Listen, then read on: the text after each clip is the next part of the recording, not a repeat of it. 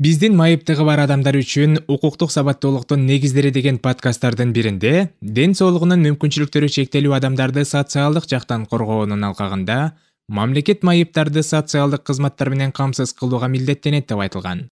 Мамлекеттен көрсөтүлгөн камсыздоонун бул түрү өзүнөн өзү пайда болгон жок ал конституциянын жоболоруна негизделген. Конституциянын эски жана жаңы редакциясында кыргыз республикасы социалдык мамлекет катары жарыяланган эки миң биринчи жылы биздин өлкөдө социалдык кызмат көрсөтүүлөрдүн негиздери боюнча өзгөчө мыйзам кабыл алынган.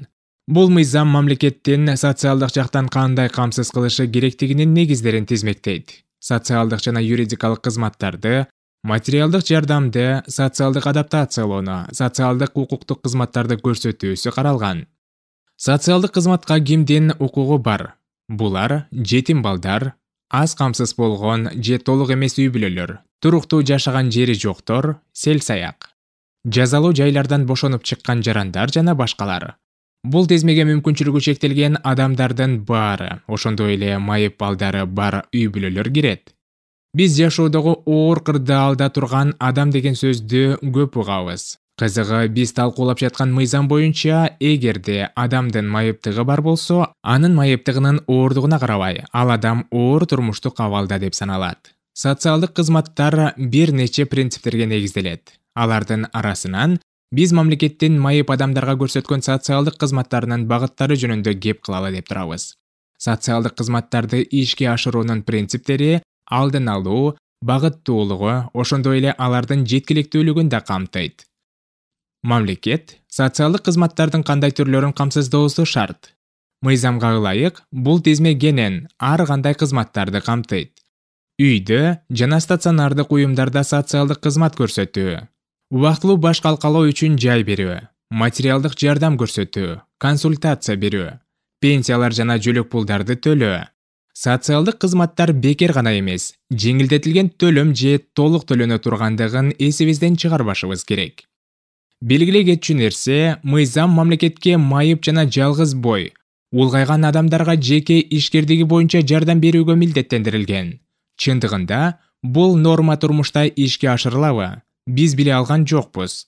Эгер сиз же жакындарыңыз мүмкүнчүлүгү чектелген адам болсоңуз мамлекет кандайдыр бир бизнес демилгелериңизди ишке ашырууга жардам берсе анда ал жөнүндө комментарий жазыңыз мыйзамга ылайык майыптыгы бар адамдар патенттер сертификаттарды күбөлүктөрдү жана бизнес иш чараларга ээ кылган документтерди алууда артыкчылыкка ээ болууга укуктуу жана мамлекеттик органдар мүмкүнчүлүгү чектелген ишкерди кезексиз камсыз кылышы керек.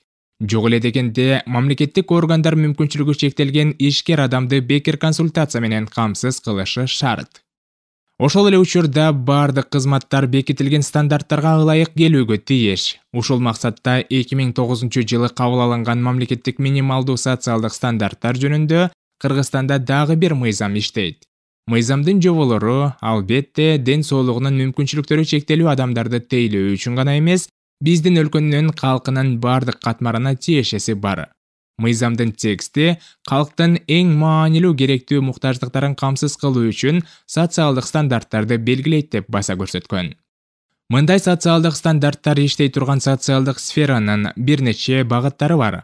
Бул саламаттыкты сактоо чөйрөсү социалдык коргоонун билим берүү пенсия менен камсыздоо маданият жана бир катар башка сфераларга тийиштүү мисалы медициналык кызматтан саламаттыкты сактоо жаатындагы социалдык стандартка ылайык. Кыргызстандын ар бир жашоочусу кечиктирилгис медициналык жардам алуу укугуна ээ экендигин жарыялайт. Бул эмнени билдирет? Эгер сөз кечиктирилгис медициналык жардам жөнүндө болсо мамлекеттик ооруканабы же менчик ооруканабы айырмасы жок аны ар бир адам алууга укуктуу билим стандарттары билим берүүнүн баардык баскычтарында окуучулардын социалдык жактан корголушун минималдуу деңгээлин камсыз кылуу максатында иштелип чыккан.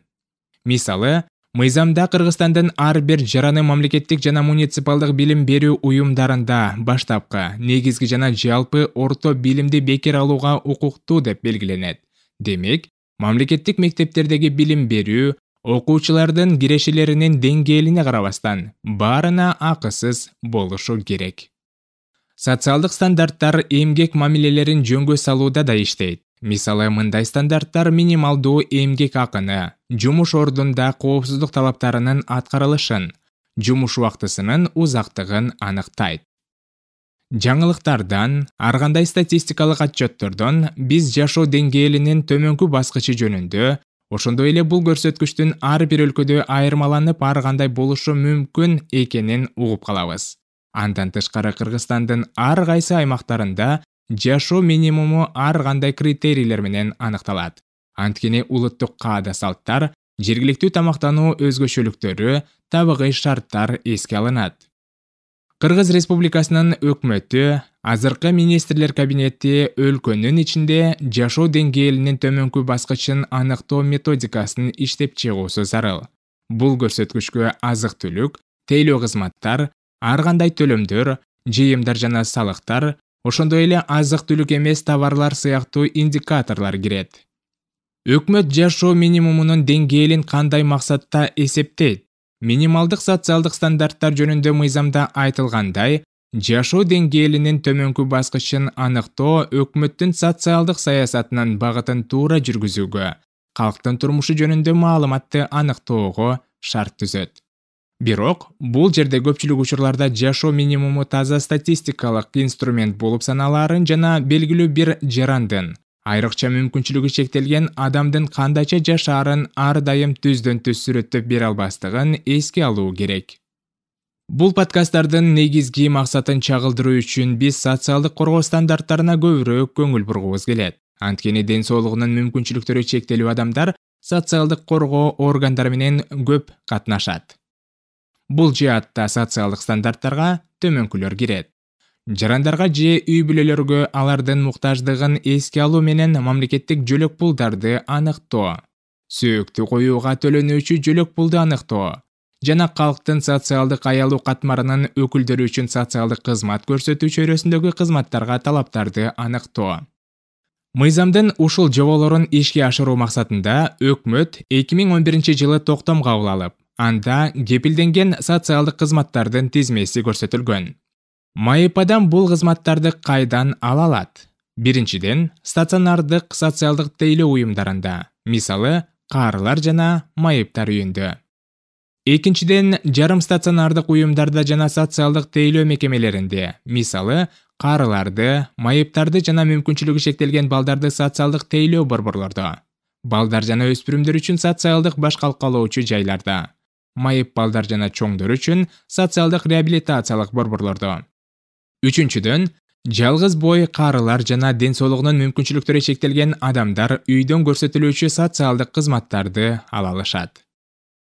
Майып адам стационардык социалдык тейлөө уюмуна кайрылса кандай жардамга үмүт кылса болот? Мисалы турак жай менен камсыздоого жаш курагын жана ден соолугунун абалын эске алуу менен рационалдуу жана диетикалык тамактанууга жеке реабилитациялоо программасын эске алуу менен медициналык жана социалдык реабилитациялык кызмат алууга.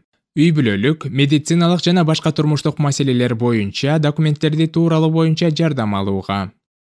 Жарым стационардык уюмдарда майып адам реабилитациялоо жана дарылоо иш чараларына катышуу эмеректерди жана имараттарды пайдалануу ысык тамак алуу алгачкы медициналык кароодон өтүү жана санитардык тазалоо психологиялык жардам алуу өзүн өзү тейлөө ыкмаларын үйрөнүү үчүн жайларды пайдаланууга.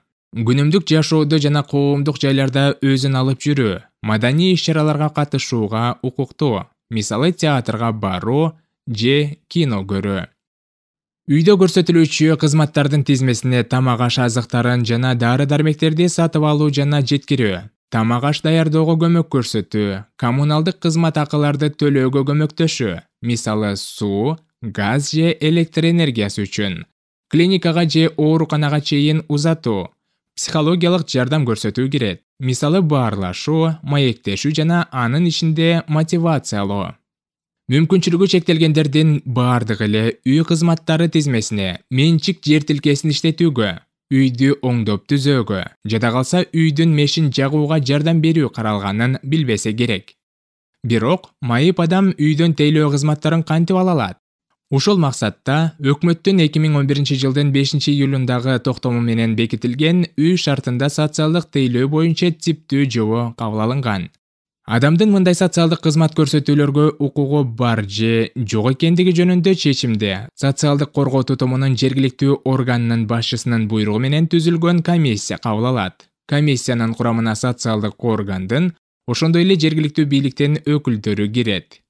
Мүмкүнчүлүгү чектелген адам комиссиянын кароосуна бир нече документ тапшырышы шарт. Анын ичинде форма боюнча арыз жашоо шарттарын изилдөө актысы инсандыгын тастыктаган документ паспорттың жана туылғандығы туралы күбөлүктүн көшірмесі пенсиялық күбөлүк көшірмесі майыптығы бар экендиги жөнүндө корутундунун көшірмесі мындай тыянакты алу үшін медициналық социалдық экспертизадан өтүү абзел бирок кантип мысектен өтүп майыпты тастыктоого болот.